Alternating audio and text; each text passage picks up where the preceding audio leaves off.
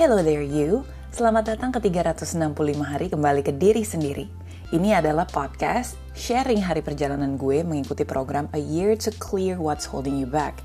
Perjalanan seputar pengenalan diri, memaafkan, self-love, self-acceptance, self-awareness, dan mindfulness.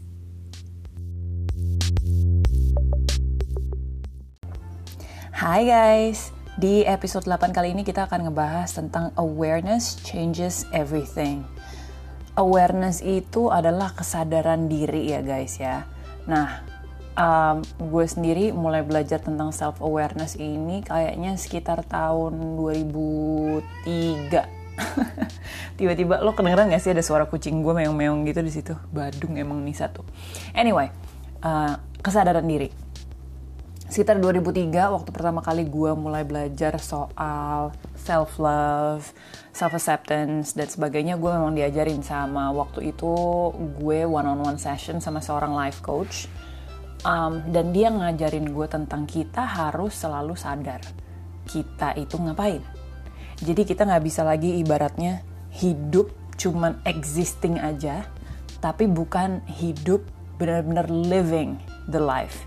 Kalau cuman existing tuh ibaratnya lo kayak robot aja gitu. Setiap hari udah autopilot bangun pagi mandi kerja hangout sama teman-teman lo mungkin mabok atau apalah atau Netflix doang di rumah pulang tidur balik besok gitu lagi gitu lagi gitu lagi dan seterusnya dan seterusnya dan seterusnya tanpa ada arahan yang jelas gitu hidup lo tuh sebenarnya mau dibawa ke mana sih sama diri lo sendiri gitu dan self awareness ini juga akhirnya membantu kita untuk bisa ngelihat orang lain itu kenapa mereka melakukan apa yang mereka lakukan karena self awareness itu ngebantu kita tentunya untuk tahu kenapa kita melakukan apa yang kita lakukan. Jadi setelah kita tahu kenapa sih gue caranya begini, kenapa sih gue begini dan begitu, lo juga jadi tahu kenapa sih orang lain melakukan hal itu.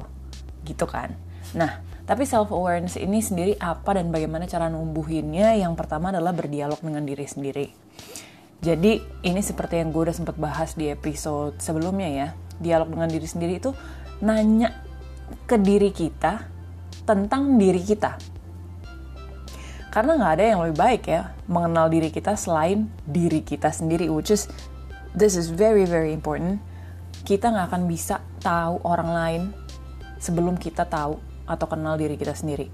Maksudnya adalah gini, untuk orang-orang yang punya sense of self-awareness yang cukup lumayan tinggi, begitu mereka ngelihat misalnya ada orang uh, lo baru ketemu atau atau teman lama lo misalnya mereka tiba-tiba marah-marah sama lo terus mengkritisi hal-hal yang barusan aja lo bikin padahal lo udah melakukan itu dengan jeripayah lo untuk orang yang sense of self awarenessnya tinggi mereka akan bisa ngelihat ada trauma apa sih di balik perlakuan si teman kita yang tiba-tiba ngekritik lo ampun-ampunan. Mungkin setiap harinya dulu dari kecil dia di rumah dikritik sama orang tuanya terus atau sama kakaknya atau sama adiknya sehingga dia selalu merasa he or she is not good enough. Akhirnya balik lagi yang di episode-episode sebelumnya cermin dari dalam kita keluar kan akhirnya kan. Jadi karena dia merasa dia nggak good enough dan selalu dikritik dia akhirnya melakukan hal yang sama ke orang lain Mungkin bos lo yang kayak gitu, mungkin bawahan lo yang kayak gitu, mungkin you know whoever. Pada saat lo punya sense of self awareness atau kesadaran diri yang tinggi, lo bisa tahu kenapa orang seperti itu. Dan akhirnya lo tidak taking things personally. Gak semuanya dibawa baper, gak semuanya dibawa sakit hati. Karena mereka punya traumanya sendiri dan mereka melakukan hal-hal ya based on that gitu. Kita we cannot ask from people. We can only control ourselves, ourselves gitu. Nah, dialog dengan diri sendiri itu begini. Misalnya ya, let's say, misalnya dalam sebuah relationship, let's say, lo udah message orang ini dari jam 7 pagi, pacar lo gitu ya. Sekarang udah jam 1 siang belum dibalas-balas juga. Tiba-tiba lo panik, lo anxious, lo mulai mikir yang aneh-aneh. Padahal nih orang dari tadi online. Padahal dia begini-begini tapi dia nggak ngebales-bales. Tuh buktinya dia bisa online dari tadi. Kenapa dia nggak balas-balas dia marah sama gue gue ngelakuin kesalahan apa ya? Gue kenapa ya? Nah the thing is lo udah punya pemikiran itu nih. Kalau lo tidak punya self awareness lo akan melakukan tindakan-tindakan yang berdasarkan ketakutan. Misalnya, karena lo punya pikiran kayak gitu, langsung lo WhatsApp, WhatsApp nonstop, atau lo telepon, telepon nonstop, atau lo mendadak marah-marah sama dia, padahal lo sendiri belum tahu kenapa ini orang sampai belum ngebales lo. It can be a lot of things. Bisa jadi dia online dari tadi, laptopnya aja nyala, kebukanya di WhatsApp, orangnya nggak ada di depan laptop, kelihatannya online terus, padahal sebenarnya orangnya nggak ada di situ.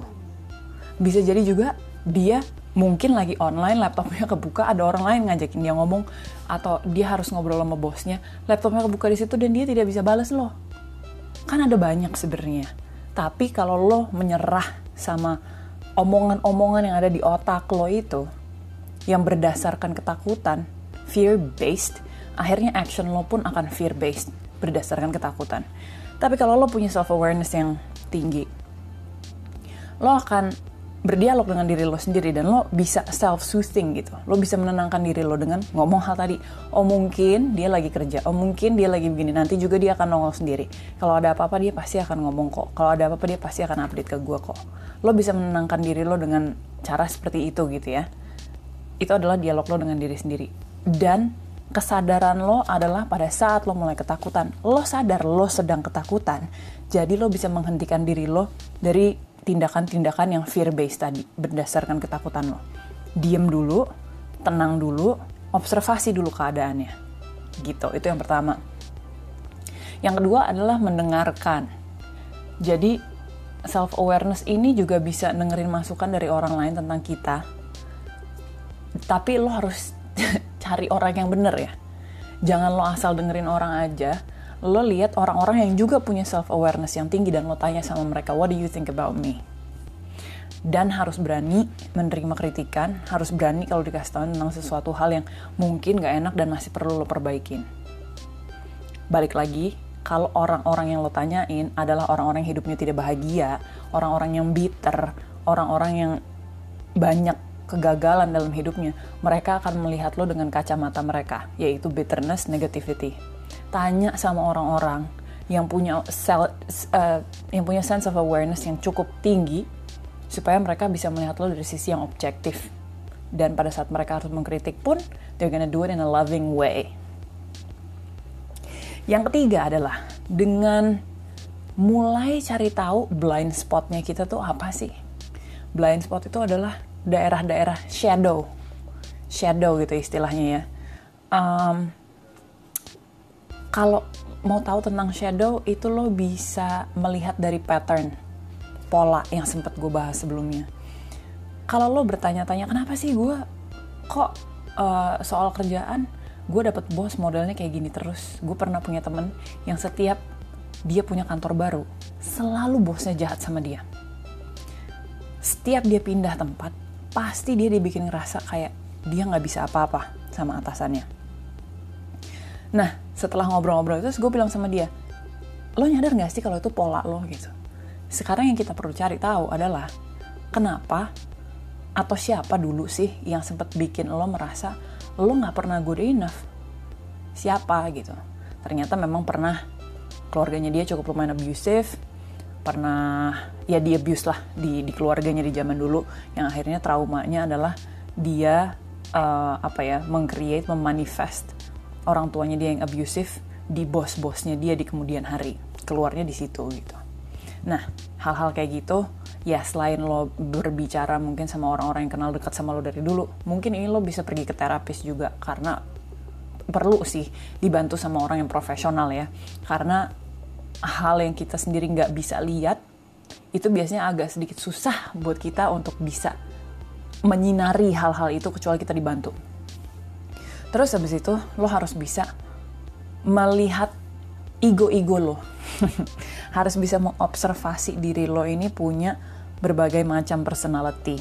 Gua nggak ngomongin tentang apa namanya, apa tuh namanya yang orang punya kepribadian ganda gue bukan ngomongin itu perbedaannya adalah orang yang punya kepribadian ganda dia nggak sadar kalau dia punya personality personality lain di dalam dirinya dia yang satu dia nggak sadar pada saat personality yang A, B sama C itu uh, nongol atau keluar gitu.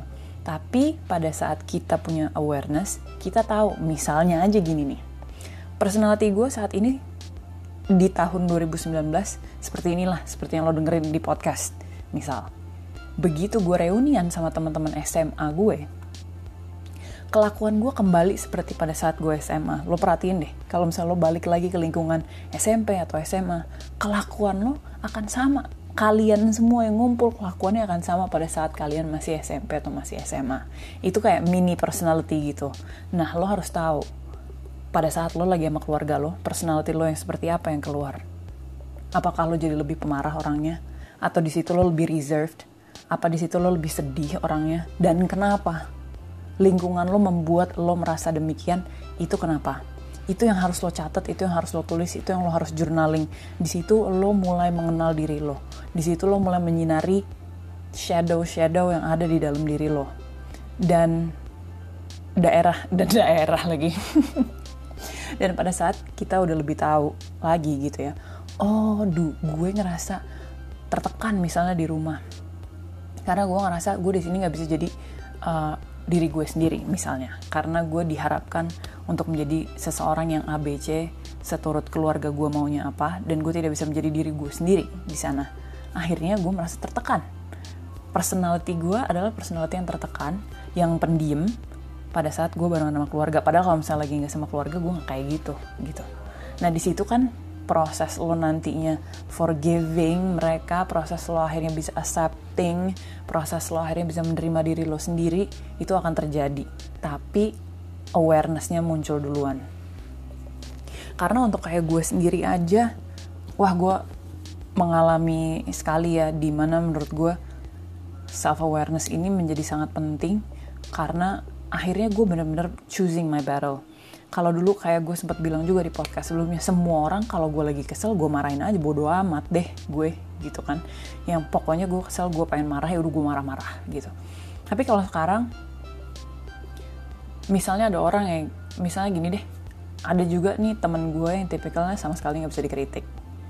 Dulu gue jakin berantem kayak nggak bisa lihat banget sih lo kalau lo begini begini begini misalnya gitu ya makin gue gas orangnya makin gak mau terima makin gue gas sekarang karena gue punya self awareness gue menyadari nih orang ini yang nggak bisa gue kritik. Makin gue gas makin ngelawan kan. Akhirnya yang gue lakuin apa? Gue accepting aja kita beda frekuensi. Gue ngomong di level A lo ngomong di level B. Di mana akhirnya nggak ketemu. Jadi daripada gue capek-capek arguing sama lo ya let it go aja. Akhirnya gue juga jadi lebih tenang dan gue juga akhirnya mengerti mengerti as in gue lebih punya compassion ya. Ya mungkin apa sih yang terjadi di hidup lo sebelumnya sampai lo nggak bisa banget dikritik gitu kan? Oh mungkin itu traumanya dia dulu dia pernah diginiin sama orang. Atau mungkin dia dulu pernah apalah apalah apalah gitu kan. Akhirnya gue jadi lebih compassion compassionate dan ya udah nggak usah marah-marah. Gue lebih tenang hidup semua orang jadi lebih tenang kita semua jadi tenang and we all live happily ever after. Nah, ngomongin soal self awareness ini, hopefully episode ini juga bisa membantu kita. Tadi ada beberapa step ya yang uh, gue udah bilangin. Yang terakhir gue rasa adalah kesadaran diri kita atau self awareness kita itu bisa meningkat kalau kita juga bisa apa ya mengakui kita ini siapa secara otentik daerah-daerah yang sudah tersinari daerah-daerah yang udah kebuka makin lo enhance lagi powernya. Kalau lo tahu kekuatan lo di mana, makin lo pertajam lagi skill lo di situ. Kalau lo udah tahu lo bagus di A, B, C, pertajam lagi A, B, dan C ini supaya lo semakin kuat di situ. Dan nantinya hal-hal yang masih gelap dan belum kelihatan akan tersinari dengan sendirinya pada saat lo udah siap. Gimana caranya tahu lo udah siap? Alam semesta ini akan ngasih ke lo kapan lo siap. Pada saat lo siap, it will happen. Okay? See you on the next episode, episode 9 tomorrow. Bye bye.